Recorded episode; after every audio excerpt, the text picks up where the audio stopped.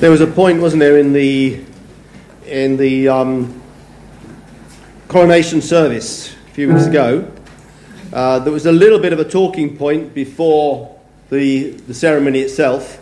Should it be there or shouldn't it? It's quite a sort of a new idea, I suppose. I don't know. I wasn't around um, when Queen Elizabeth II was crowned. Maybe some of you were. I don't know, but um, uh, we won't go there. Uh, um, but where, where there was opportunity given to the congregation to affirm their loyalty to King Charles III, and indeed beyond the congregation there in the Abbey to the, the wider um, group of people who, who were watching on television or wherever.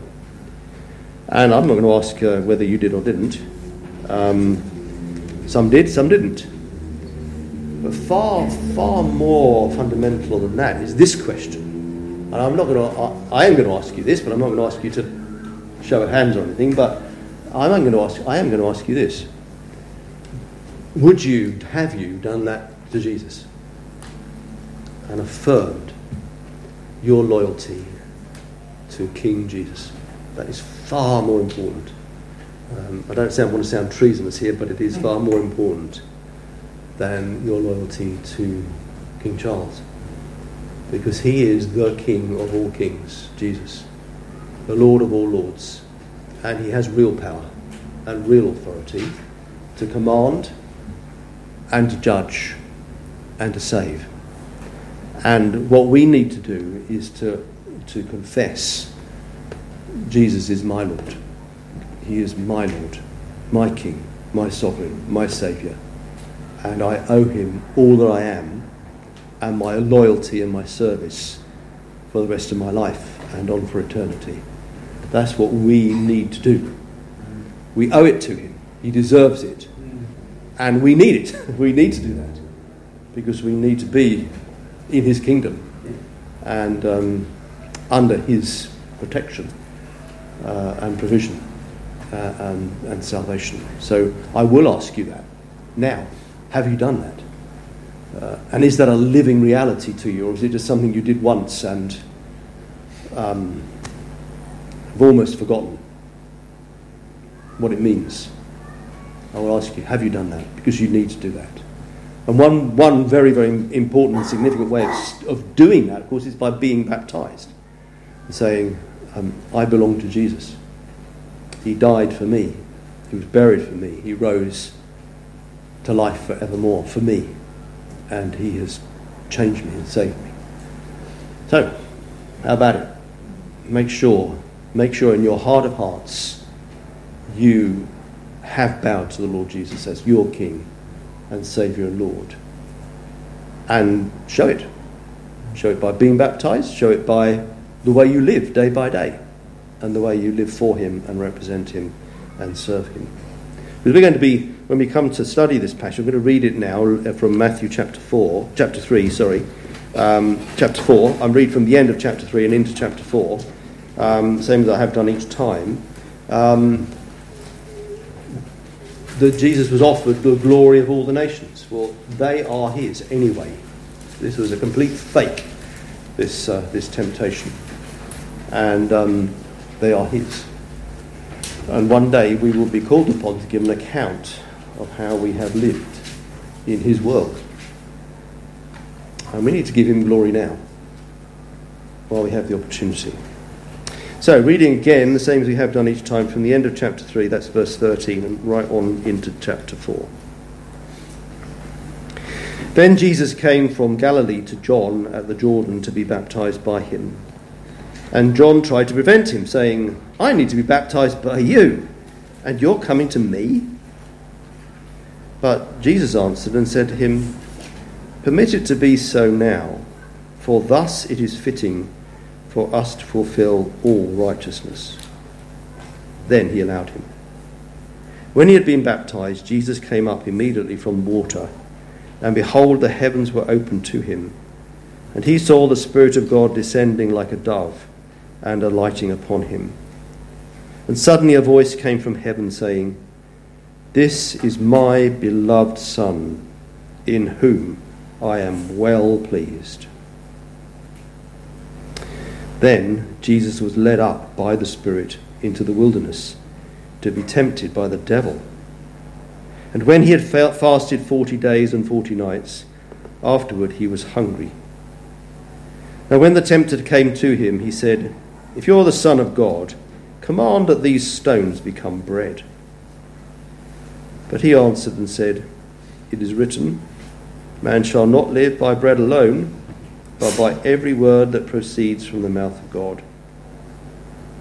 Then the devil took him up into the holy city, set him on the pinnacle of the temple, and said to him, If you are the Son of God, throw yourself down, for it is written, He shall give his angels charge over you, and in their hands they shall bear you up, lest you dash your foot against a stone. Jesus said to him, It is written again, You shall not tempt the Lord your God. Again, the devil took him up on an exceedingly high mountain. This is the part we're going to be looking at this, this evening. Again, the devil took him up on an exceedingly high mountain and showed him all the kingdoms of the world and their glory. And he said to him, All these things I will give you, if you will fall down and worship me. Then Jesus said to him, Away with you, Satan, for it is written, You shall worship the Lord your God, and him only you shall serve.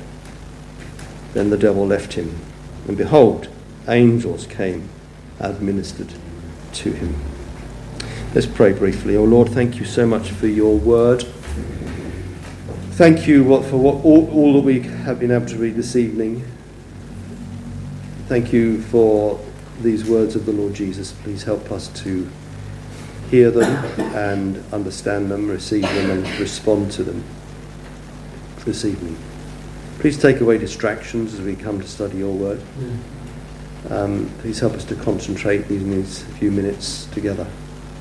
And Lord, deal with us, please. May this not just be a matter of, of a kind of a comprehension exercise, but please may, may this be a, a, a real living spiritual event this evening where you will speak to us and, and show us your truth and open our eyes to see and our hearts to understand and our wills to obey.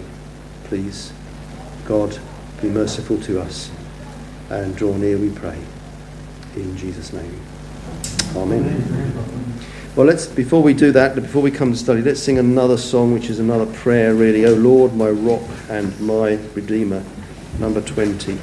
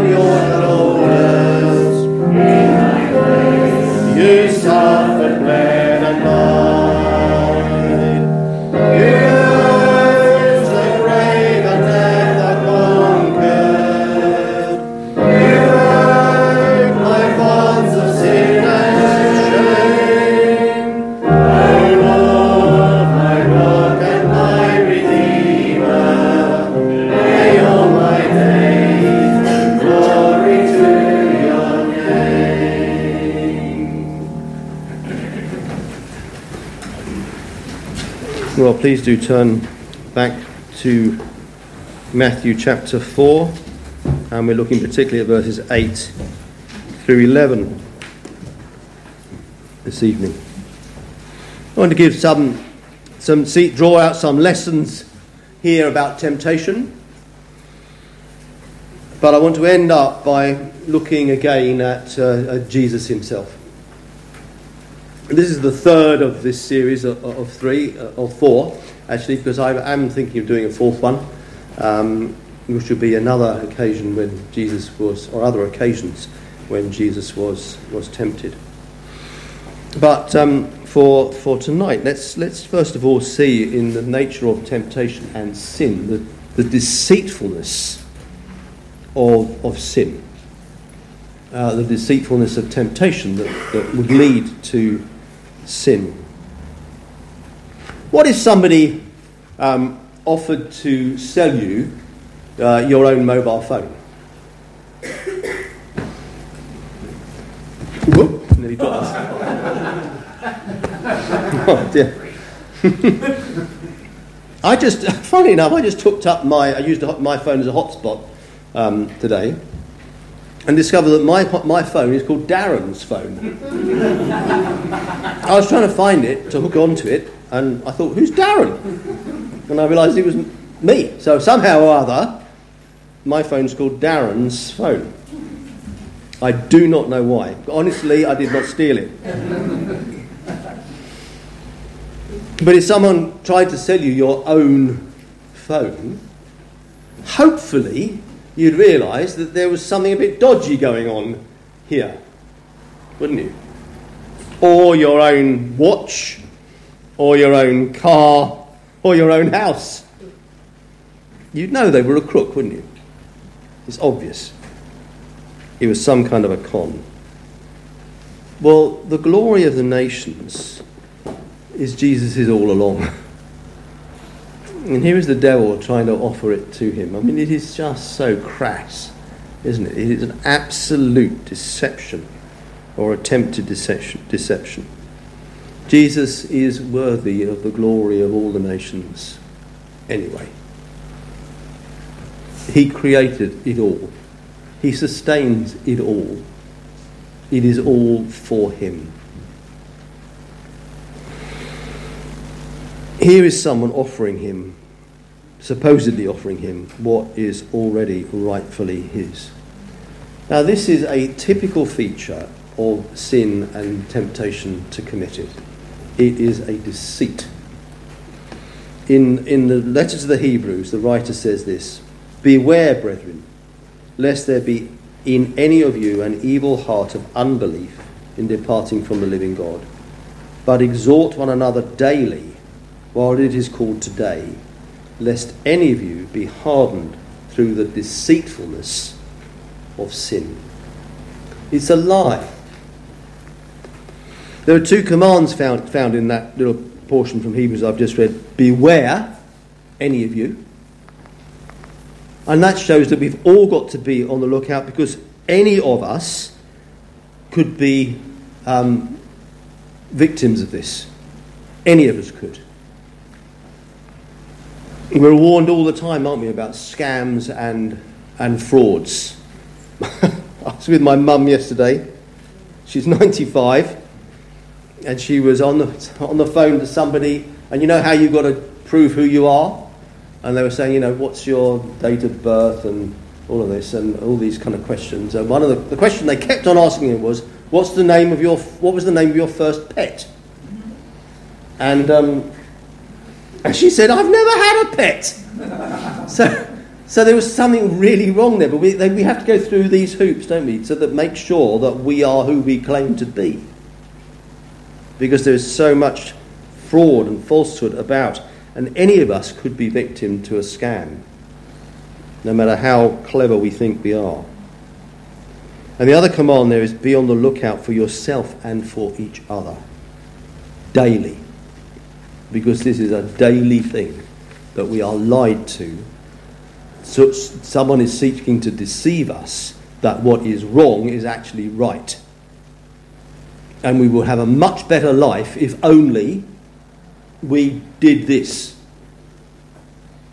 or broke free from that or whatever, it, whatever the temp- form of the temptation might be. And it is a dreadful deception. Kate and I, my wife and I, have been um, relatively recently, trying, very recently, trying to help a radiant believer who, broken and tearful, fell because he fell into sin.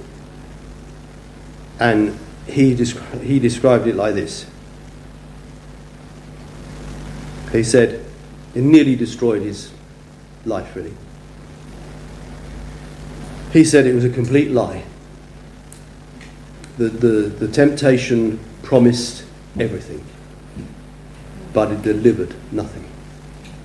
Complete failure and near destruction. Jesus said of the devil, when he speaks a lie, he speaks from his own resources, for he is a liar and the father of it. We need to beware for ourselves and we need to beware for each other. If you were caught, if you were caught by a scam, an online scam or a telephone scam or whatever it might be, you would feel so ashamed, wouldn't you? I don't know anybody here. I'm, I'm, you're too ashamed to say, I expect, but you, you would feel so ashamed if you had been caught by something. You thought somebody offered you something that was too good to be true, and you fell for it. You would feel so ashamed. But surely you would want to warn other people don't be as foolish or as gullible or as naive as I was. The devil offers us things which are too good to be true, too bad to be good, and how easily we fall for them. Beware, beware, beware for each other um, and for yourself. I wonder if this, this kind of thought lay behind one of, one of the things Jesus taught, Matthew 16 26. What profit is it to a man if he gain the whole world and lose his own soul? Beware, beware, beware the deceitfulness of sin. Secondly, observe the decisiveness of Jesus. Maybe some of you think, oh, he's not going to skip over that, is he? He's not going to skip over that question of, well, to what extent is this world belong to the devil at the moment? Because I am going to skip over that, actually. because Jesus did. He didn't enter into a debate over the fallen state of the world and actually who's controlling what. He didn't talk about that. He said, Get away from me. The decisiveness of Jesus. He had none of that. Just get lost, basically, he said. Away with you, Satan, or get behind me, Satan. He wasn't even going to discuss the interesting, intriguing questions about the fallenness of the world. Just get lost. There is a saying about a cat and curiosity. Hmm? Curiosity killed the cat. Beware of debating sin, just deal with it, basically. When temptation comes, see it for what it is a deception, a lie, a false promise, a trap, and be decisive in your dealing with us. Scammers will try to lure us in, won't they? To start a conversation, to get us interested. And the more time we commit to the conversation, the more confident they become that, that they will get us. We have to be vigilant, decisive, and determined to overcome. Jesus was, and he won the battle. Beware of the temptation like this. It says some, someone might say to you, Well, how can you say this is wrong until you've tried it?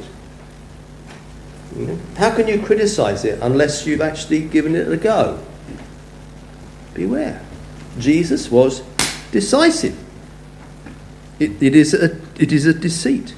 We must follow Jesus' example throughout these temptations and um, be decisive. Now, what part of the deceit, for kind of another side of the deceitfulness of temptation, is this that sometimes we think, I'm not going to win, so I might as well give in straight away. I'm never going to be different from what I am. I'm always going to be like this. I'm never going to be better than this. I've given into this temptation so many times before, so I might just as well give in straight away. I'm a failure. I'm no good. Just own, just accept that and keep on as, as you are. Now that's a deceit as well. Because yes, all right, you may be a failure. You may have failed many, many times. You may have tried to reform yourself and be better than you have been in the past. That may all very well be true. But the deception here is this that you the thought you cannot overcome. That you do not have the potential to be better. That you cannot win this battle. That's the deception. I like to put together uh, some sayings from Peter and James and Paul. Peter first. 1 Peter 5, verses 8 to 9. He says, Be sober, be vigilant, because your adversary, the devil, walks around like a roaring lion, seeking whom he may devour. Resist him, steadfast in, in the faith. If I, if I, from my vantage point here, looking the opposite way from all of you, I could say, What's that in the vestibule in there? It's a kind of, kind of light brown colour. It looks like a huge animal. Can you hear in the back row there some roaring sound? And then, it's a lion! What would we all do? Actually, David's already gone.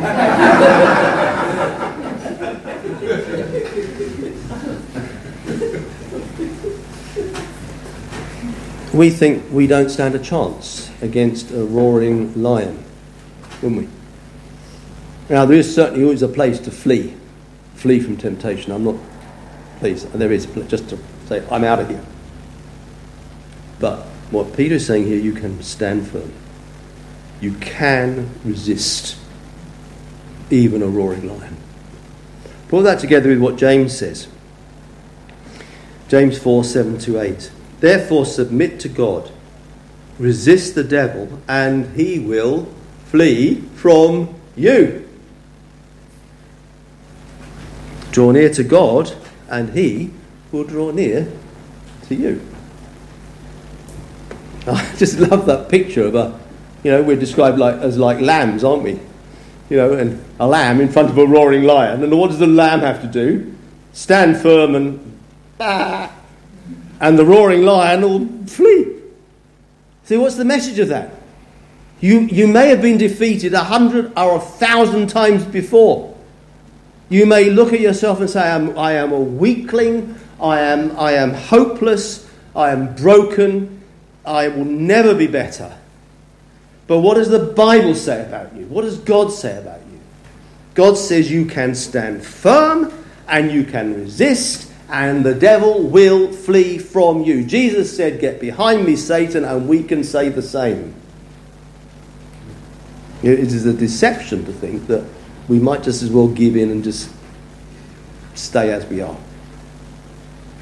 We don't have to do that.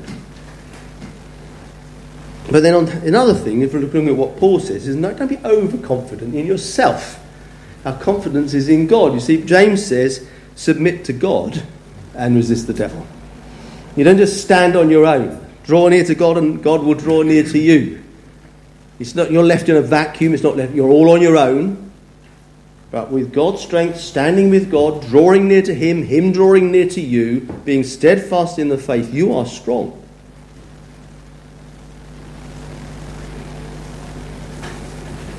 But of course, if you don't belong to Jesus, you are totally vulnerable aren't you? You have to do both parts of it. steadfast in the faith, draw near to God, He draws near to you, then you can stand and be a better person and resist temptation and overcome it. So Paul says this 1 Corinthians 10 12 to 13. Therefore, let, let him who thinks he stands take heed lest he fall. If you think you stand in your own strength, then watch out because you're in for a shock. No temptation has overcome, overtaken you except such is common to man. But God is faithful, who will not allow you to be tempted beyond what you are able, but with the temptation will also make the way of escape, so that you may be able to bear it. Don't be, de- don't be deceived by the false promises of temptation. And don't be deceived by feelings of failure. In Christ, if you belong to Jesus, the true King, you are strong in Him. Draw near to God, He will draw near to you, and you can resist temptation and overcome. So we've seen the deceitfulness of sin, the decisiveness of Jesus. Thirdly, his devotion to the true God. Here we again, again submit to God. Look at verse 10 in our passage. Verse 10 in our passage continues like this For it is written, You shall worship the Lord your God, and him only you shall serve. The devil had said, You worship me, and I will give you all of this. And Jesus said, You shall worship uh, the Lord your God, and him only shall you serve. It wasn't just a matter of saying, I'm not going to do what is wrong. It is also a matter of I will do what is right. It's not just I will not do the devil's bidding, but I will do God's bidding. Not that I won't, not just that I won't worship the devil, but I will worship the Lord God and serve Him. Devotion to God. The word worship here means to bow down, to prostrate oneself, or even to kiss the hand of the one whom you are worshipping. What a lovely thought, way of thinking of what it is to worship God. To bow down before Him, to prostrate yourself before Him in utter respect and awe, and to kiss His hand, a sign of a sign of uh, commitment, loyalty, and servanthood. A total acknowledgement of God's supremacy. That is what we must do. Not just don't be bad, but do be godly. Do be devoted to God Himself. It's what, it's what Satan wanted Jesus to do to him, to worship him in that way. But Jesus, of course, knew that that was utterly wrong. But he didn't just stop, not do what was wrong, he put the positive side. There's not just fighting against doing wrong, it's not just saying, I will be a good person. It's not just saying, I know, I know what's right and what's wrong, and I will be a good person. You know, the Apostle Paul, before he became a Christian, was a good person even when he was a Christian, looking back on the way he was beforehand, he said, judged by the law, he was sinless. He was perfect. He was righteous. Looking back on his previous life, I was a good man, he said, before he became a Christian. He was upright, respectable. He was a Pharisee, one of the most revered, holy righteous people in the land. But when he saw Jesus, he realized that all of that was just rubbish. He did not have the true worship of God in his heart. And he had to bow before Jesus and own him as Lord and Saviour. So to try to be a good person, absolutely, of course.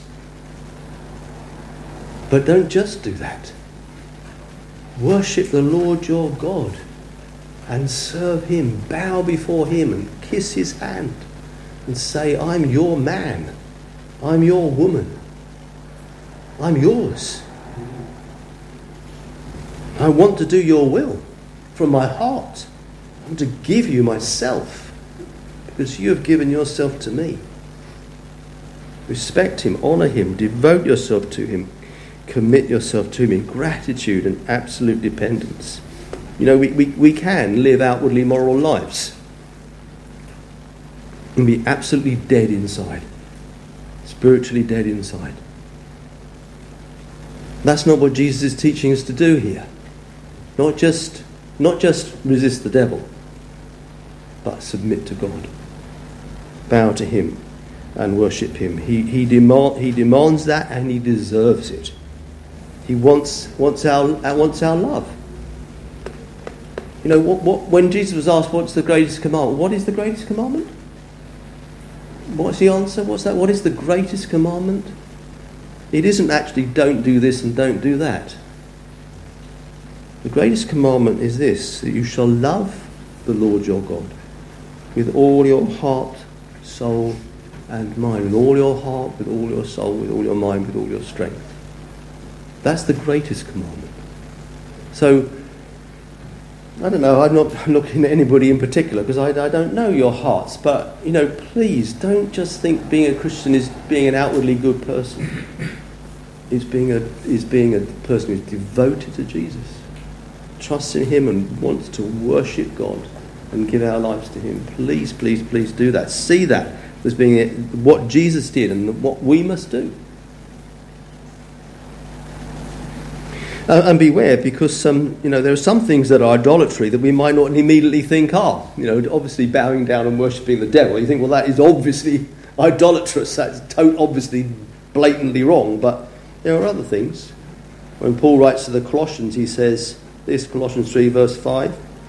He lists some things fornication, uncleanness, passion, evil desire, and covetousness, which is idolatry.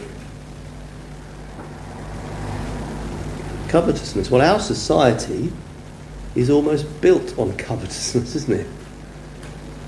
You know, you you got you got to have this. You know, you really need this. You've got to have more of this. You've got to have better of these. Well, we're told in God's word that actually that's idolatry. Is putting some, making something else more important than God. I'll do anything I can to have that. I'll work extra hours if I can get that. Or I'll do anything I can to bow before God and give Him my heart, my mind, my soul, with all my strength. And if He gives me those other things as well, thank you. But if not, I've got the best. I'm doing the best. So, the deceitfulness of sin, the decisiveness of Jesus, and devotion to the true God. Let's just finish the, just the last few minutes thinking about Jesus himself. This, um, this, third, this third temptation, if, you, if you'd been kind of standing there watching this at the time, um, observing what was going on, this would be the absolute heart in the mouth moment now. This is a, a moment of absolute crucial significance. You know, the potential to unleash such destructive force is beyond imagining, I think, if Jesus had given in to this temptation. It would, it would wreck, wouldn't it? The very nature of God Himself. How could it be? How could it happen? Maybe, maybe even the, the existence of the created universe itself would have just collapsed. And so that's the deceitfulness of the temptation in the first place. Utter if Jesus is the one who is sustaining all things and he bows down to the devil, what happens to the nature of God? What happens to all that God has made? Adam, when Adam sinned, death, death, dis- suffering, and destruction came into the world. What if Jesus had sinned? And what if he had sinned in this particular way, the bowing down to the, his arch enemy in worship, in surrender. Oh, this, you know, this was, this would be the moment, wouldn't it? You know, you think, what is going to happen here? The whole of everything depends upon this moment. Extraordinary.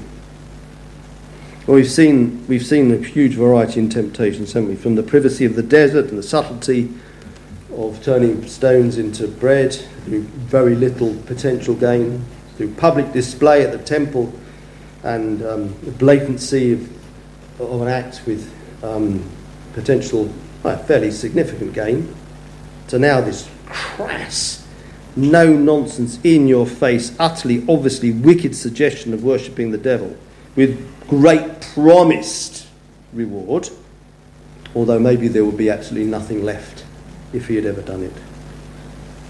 Well, Jesus was a match for them all, and we can breathe a sigh of relief, you know. The whistle blew and we were still winning.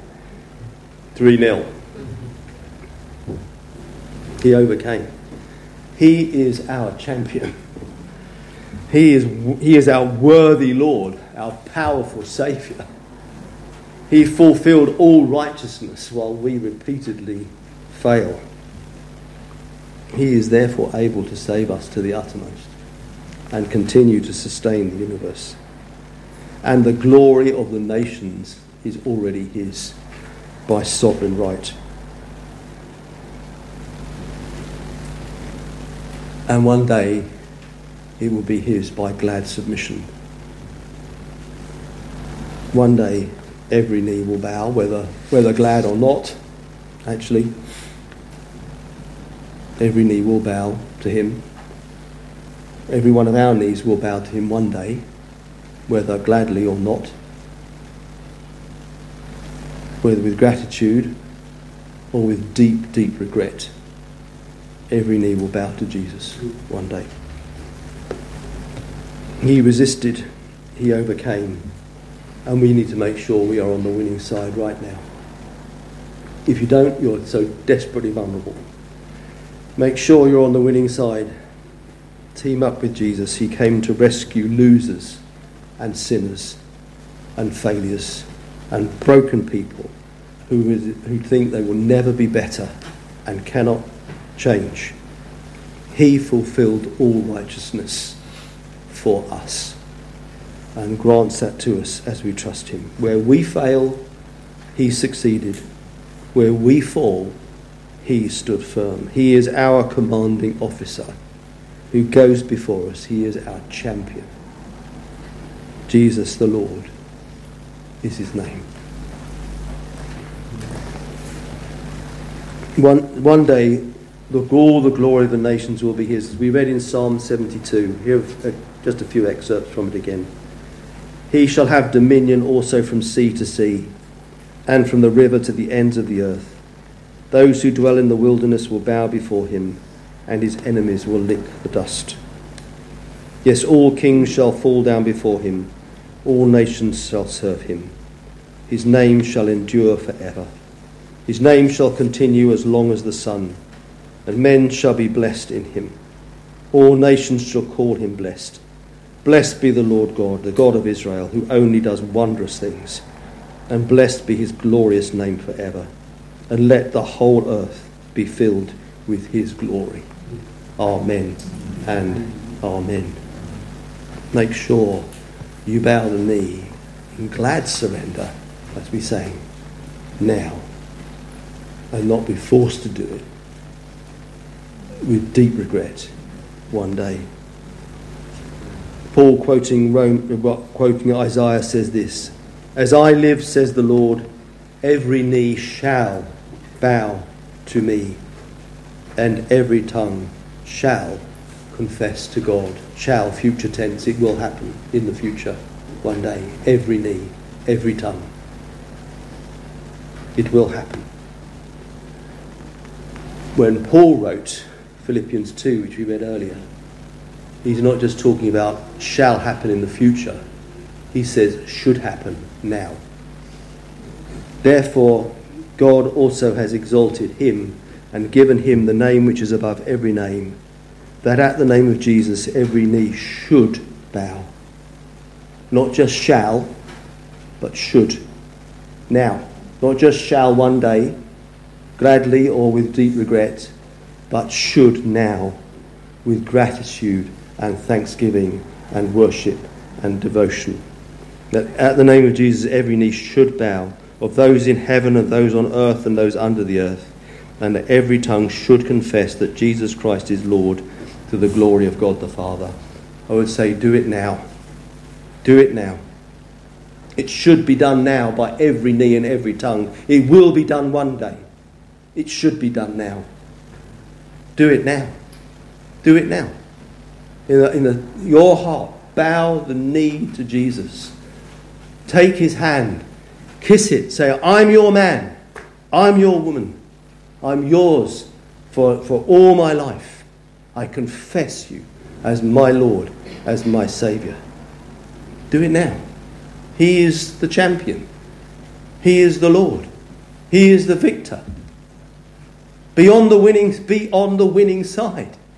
Bow to the one who deserves it by sovereign right, by life and death of love. He deserves it. Do it now. Bow the knee. Confess that Jesus Christ is Lord now to the glory of God the Father.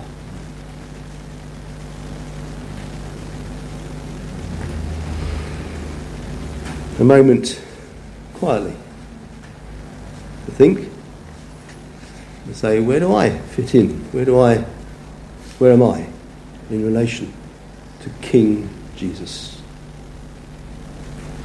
If, I, if there was an opportunity now to repeat some words, of fealty, of devotion, of loyalty to our King and Commander, would you join in right now? Would you? Search your heart, please, and bow to Jesus. A few moments quiet before we sing our